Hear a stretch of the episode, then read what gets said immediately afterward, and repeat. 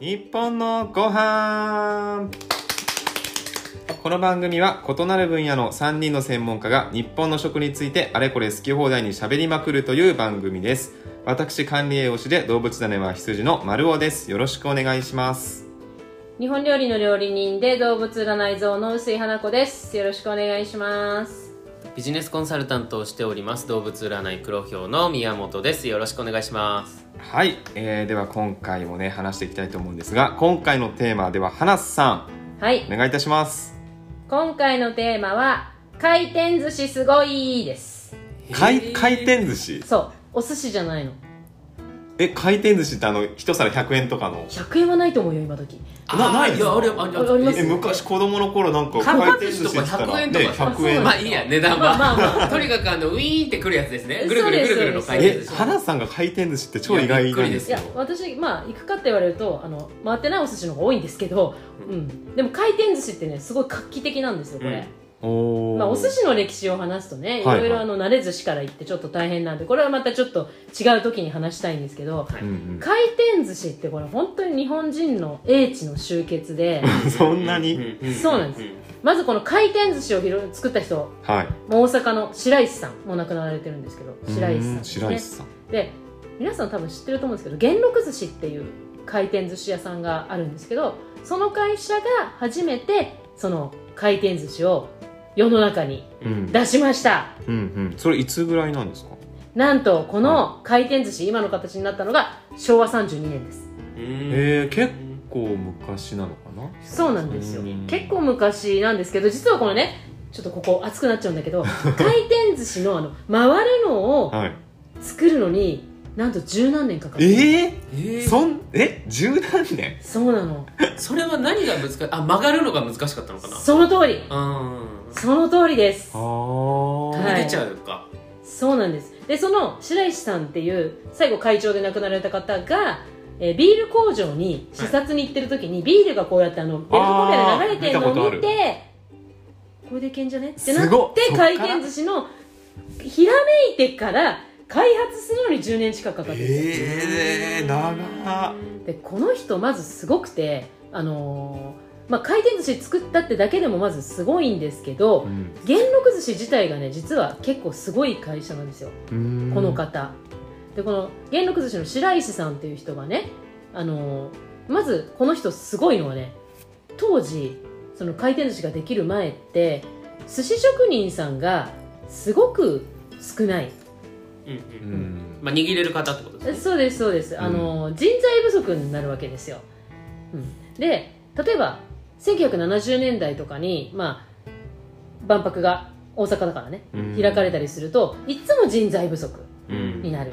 でその人材不足を抑えるためには誰が作っても同じように握れるお寿司を開発すればいいと思ったわけうんうんうんまずここがすごくてじゃあネタはこういうふうにあのネタの形が出てくればいいんじゃないかとかううんんうんまずそういうとこから開発していくのねこうの人、んであとは人を呼ぶために話題性のあるものを作ろうって言って、うんなんか氷を天ぷらにしたりとかねうん今のあのアイスクリームの天ぷらとかああはいはい先駆けとか、まあ、とにかくねこの方アイデアマンだったんですよねそうですね本当にすごいんですでまたちょっとね大阪の方だったかわかんないんですけど、うんまあ割となんていうのかなギャグがお好きな感 じ、うんへなんかそんなイメージありますねうんえ偏見だなうんで大体回る寿司がね回るお寿司ができた時にタイトルキャッチコピー「人工衛星回るお寿司」っていうあのへーキャッチコピーをこの方がこう人工衛星が流行ってたのかなちょうどとその当時はやっぱり最新みたいな宇宙そっうていう多ものがね分そうだったと思うんだよね、うんでもともとその白石さんがやってた元禄寿司の原点ってその今の東大阪で小さな工場がいっぱいあるところでいわゆる立ち食い寿司、うんまあ、これはあの江戸から派生する立ち食い寿司って言って、まあ、いわゆるなんでしょうねのれんの下に入ってきて立ち食いして帰るっていうものだったのねで当時は金額がないんですよ、うんうんうんまあ、どうどうするにドキドキするわけあああもーうみんな時お間会計来たらうんみたいなねそっかあのカニ食べに行った時のやつあねそう値そ段うが張ってないやばいのどぐろ食べちゃったみたいな値段が張ってなくって、うんそうすると庶民はなかなか入れないああそのののれんでよっていうところなのにそうそうよってところなのにあ近所は庶民の工場で働く人がいっぱいいるのに、はいその人たちはちょっとあそこはちょっ怖となくないみたいになって入らないでもみんなに来てほしいって言って全てのお皿が全部一皿20円にしたの当時おー均一に均一価格ですようん今でいうところほでもすっごい売れたわけこれがまあう、ん今となってはねそういうのがポピュラーですけど当時そんなに輸送ねとかも確立されてないしそんな冷凍トラックもないしう、ん逆に大変そうですけどでねすごい大変だったんですでうんすごい大変だとどうなるかっていうとう、うん人海戦術で人がたくさんいるんですよほでうんそれで寿司職人確保が難しくなってって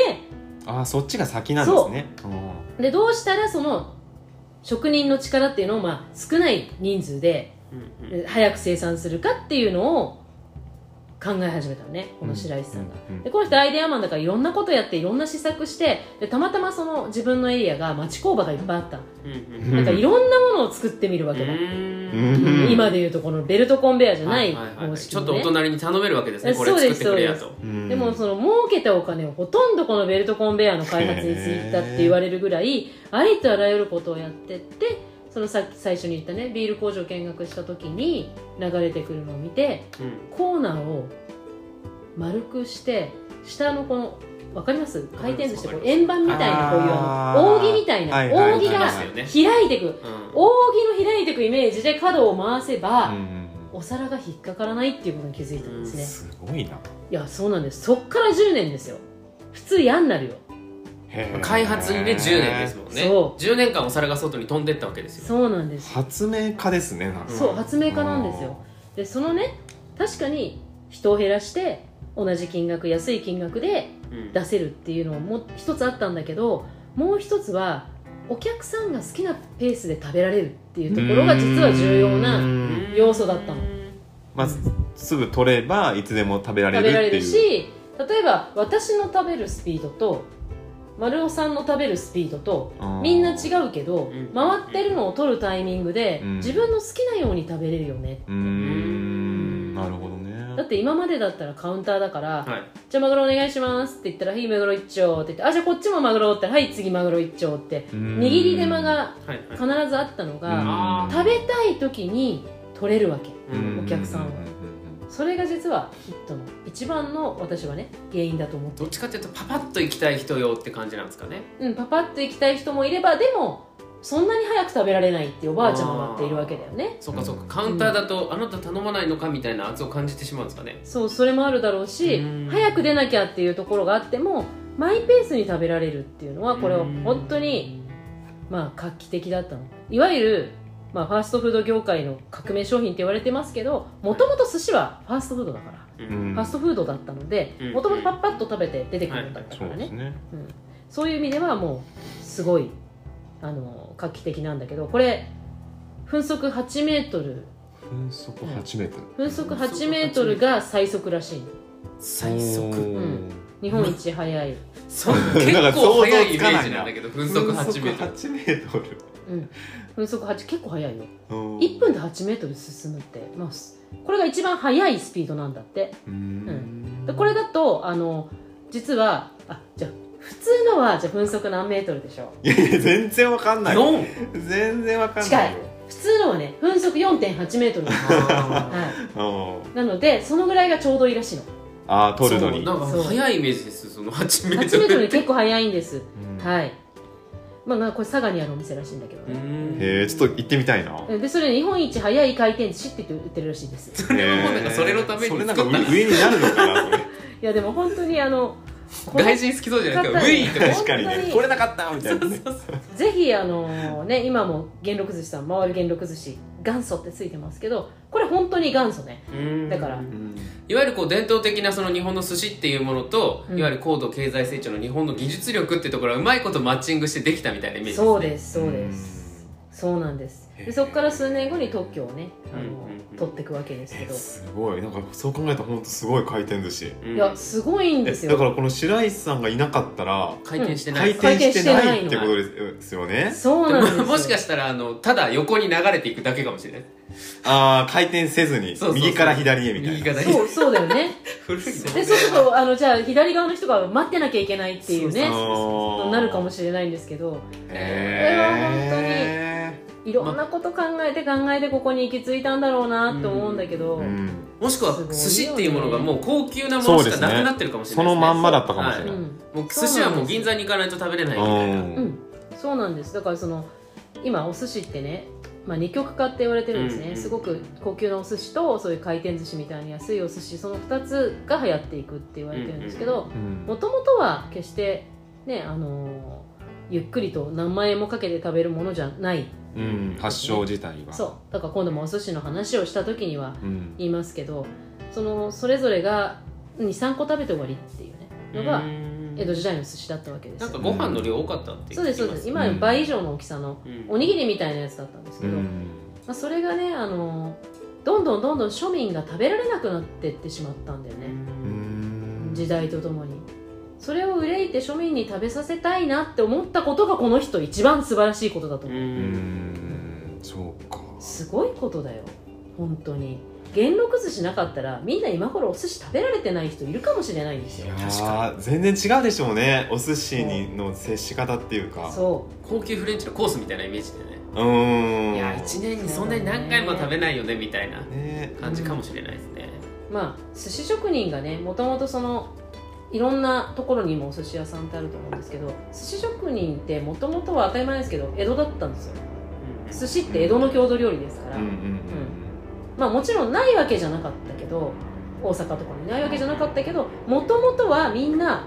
江戸だったのうんうんううんん握り寿司ですよね握り寿司はでそれが関東大震災によって実は職人が分散していったんですようーんそのああ江戸にいるの危ないって言ってみんな江戸にいた寿司職人が帰ってってうんうんうんでまあかえっと関東大震災大正12年でしたっけ、うんうんでみんな帰っていったことによって地方でその江戸前寿司がたくさん出てきたんだようね、んでおそらくはそのね元禄寿司さんも大阪にあるけど元は江戸のお寿司で、うんそうやって流れていった先がたまたま大阪のその場所で、まあ、鉄工場がいっぱいあるようなところでうんで、まあ、ぐるぐる回るのができて、 うん、まあ楽しいですけどね確かに回ねってくんの、うんあのあそこそう子供の時あのいや子供の時来る楽しかったのずっと見てた気がします、うん回ってるのを取りたかったですもん、うん注文するんじゃなくてそうそうそうあー回ってるのから食べたかったですねうん、な今ってなんか頼んで来るじゃないそううそうそうそうそう、はないんかこんなコロナ禍だろうしよく、ね、ああそうねもあると思うんですけど、うんまあでもそれでもそのねベルトコンベヤーがあることによって、目の前で何人もいなくてもうん、はういんシューンってこ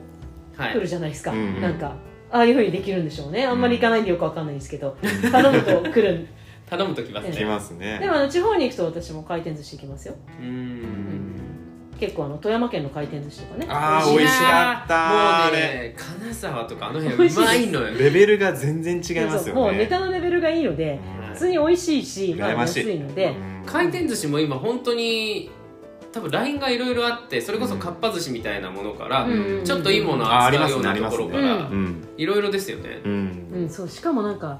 ローストビーフのお寿司とかあ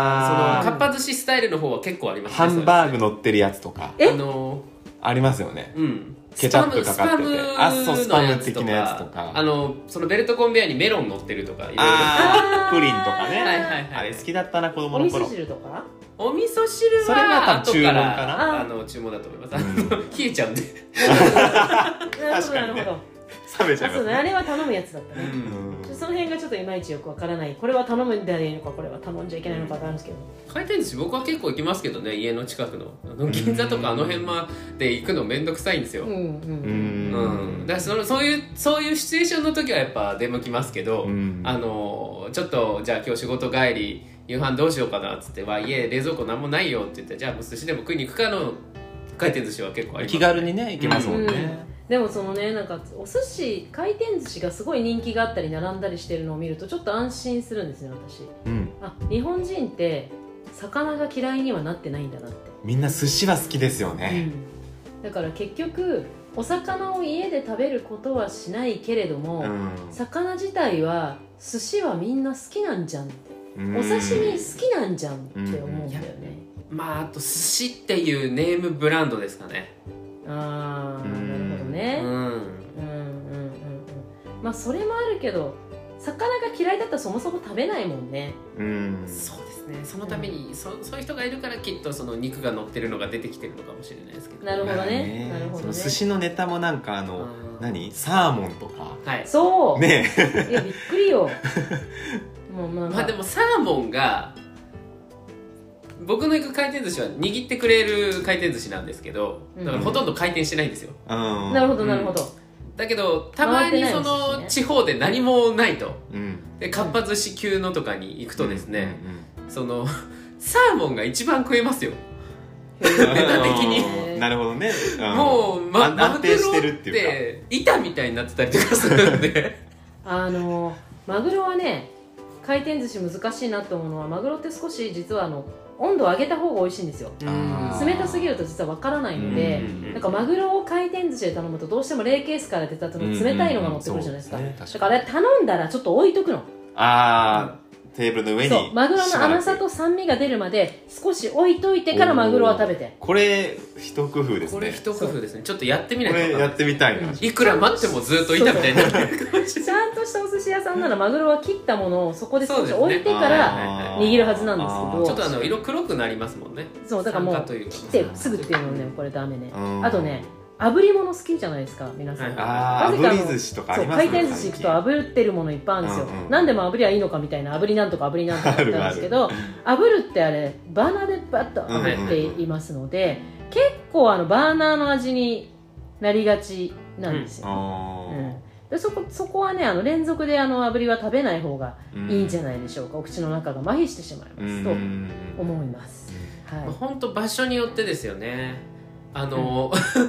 鬼のように炙ってるところもあるんで、そうなんです炙よりをなんかこう売りにしてるみたいなねそのうなんつうのかその炙ってる時間なのかなあー炙ーりすあぎーもうあ焼れけちちょゃっってるとみたいなちょっとでいいんだけどなっていう、うんそれもあるけどね近さですよねバーナーだからああー近いとどうしてもあのねボンベのガスでガーッと炙ってたはいはいはいはらいそれがまたうねん臭かったりするじゃないですかそれがまあ回転寿司ですからねどうしてもねんそうですねしょうがないですけどあ炭火で焼くわけにいかない、炭火で焼くわけにいかない回転寿司ですからえすいません15分かかりますみたいえもうでも回転寿司はとにかく白石さんがいたおかげでな、いやこれ勉強になりましたでねその本当に多分今うん息子さんがねあのお孫さんかわかんないですけど今も元禄寿司の社長は白石家がや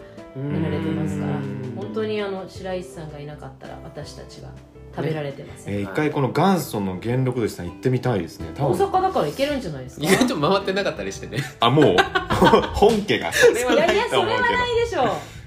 ういやいやいやいやいやだってもうアイデアマンだからもう違う状態になってけるどかももうしれないで次すよのうん回るは遅いと思うそうそうそううん古いみたいなそうそういやでも本当にあの最近のことなの回転寿司ってうんまあそうですね、はい戦後まあでも良かったです本当に日本人が日本人たるゆえんみたいなところありますからねあうのん世界でも日本といえば寿司侍みたいなところあるんでうんうんうんうんでもなんかその回転寿司の歴史を知ってる方がさうんただ回転寿司に外人を連れてくよりは結構あこう日本人っぽさめっちゃ出てると思うんだよあねこの技術技術のはい手この先の革器用さ新とみたいういか、なうん、町工場からみたいなねしかもずっと革新し続けているじゃないですか回転寿司って確かにうん進化し続けてますよ進ね化し続けてると思うからそれはすごくいいいいことなんじゃないかなうん食文化をねうんうんうん確かにね、やる上でうん、楽しいもちろんお寿司の話もしたいのであほそう本です家ねのと今い日うはか本はい家のお寿司の話をしたいと思いますはい、ぜひそちらもお楽しみにお待ちくださいはいはい。ではエンディングということで、えーこの番組毎週木曜日に更新しております。番組の感想をインスタグラムやツイッターでぜひお聞かせください。ハッシュタグ日本のご飯、カタカナで日本、ひらがなでご飯でぜひ投稿してください。よろしくお願いいたします。では、ありがとうございました。ありがとうございました